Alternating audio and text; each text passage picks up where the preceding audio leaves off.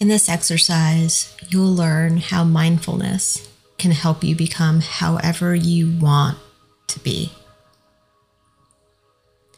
Rather than reacting to stressors of work or news or responsibilities, in this exercise, you'll feel the potential of what mindfulness can do for you. For example, what would it be like if you weren't worried about work or your mortgage? Or feeling overwhelmed all the time? Or feeling tired from everything you have to do? What if instead of feeling overwhelmed, bored, or stressed, you were able to step back and say, oh, okay, that's overwhelm. Or, oh, okay, that's worry. Okay, that's just stress. I got this. Rather than saying, I am stressed, rather than feeling as though you're in the middle of it all. Instead, just recognize that, okay, that's a thought or that's a feeling.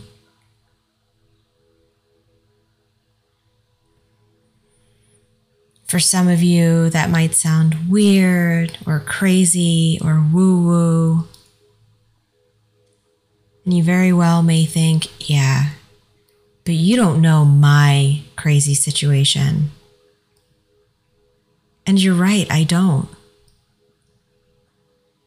But remember, it's really important to see that this practice of mindfulness takes time for change to happen, but change does happen. For people who are successful at anything they do, it's a habit of a lifetime, or at least a habit of a good few years. And we're not just talking about doing better at work or feeling less stressed. This is about living on your own terms. This is about choosing how awake and present you want to be for the life that you're living right now. This is about enhancing your presence, your wisdom, your compassion, and your effect on the world inside of you and outside of you to the absolute best of your ability. How do you want to be when you're older? Mindful. Every time you realize you're distracted and you're taking the time to acknowledge it, something is changing. Not only in thoughts and consciousness, but also in the brain itself. If you experience stress or overwhelm or anxiety a lot, then it might be really uncomfortable. And you might want to get as far away from it as possible. And that's understandable. But it's also really important to acknowledge that you can't stop anxiety. What you can do is develop a different type of relationship to it, where you eventually feel at ease with it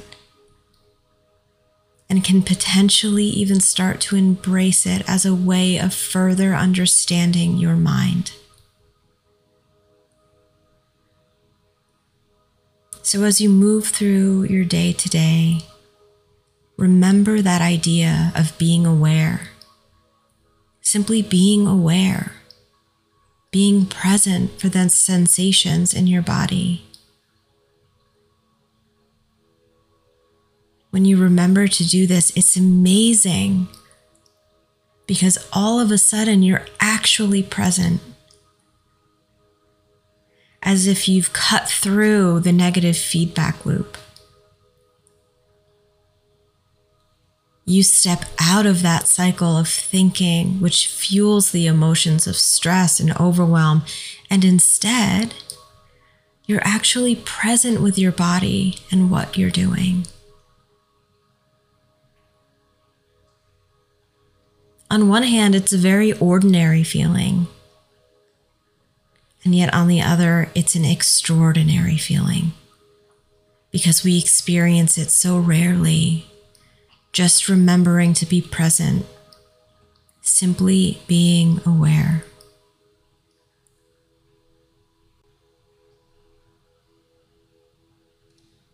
And taking the time to listen to this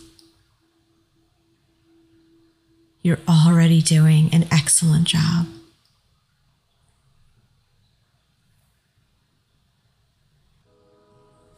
And so, to recap, if you experience stress, overwhelm, or anxiety a lot, then this might be really uncomfortable.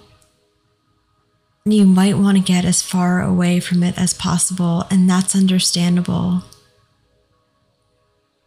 But it's also really important to acknowledge that you can't stop anxiety. What you can do is develop a different type of relationship to it where you eventually feel at ease with it and potentially can even start to embrace it as a way of further understanding your mind. So, as you move through your day to day, remember the idea of being aware simply being aware, simply noticing, and pausing enough to be present for these sensations in your body.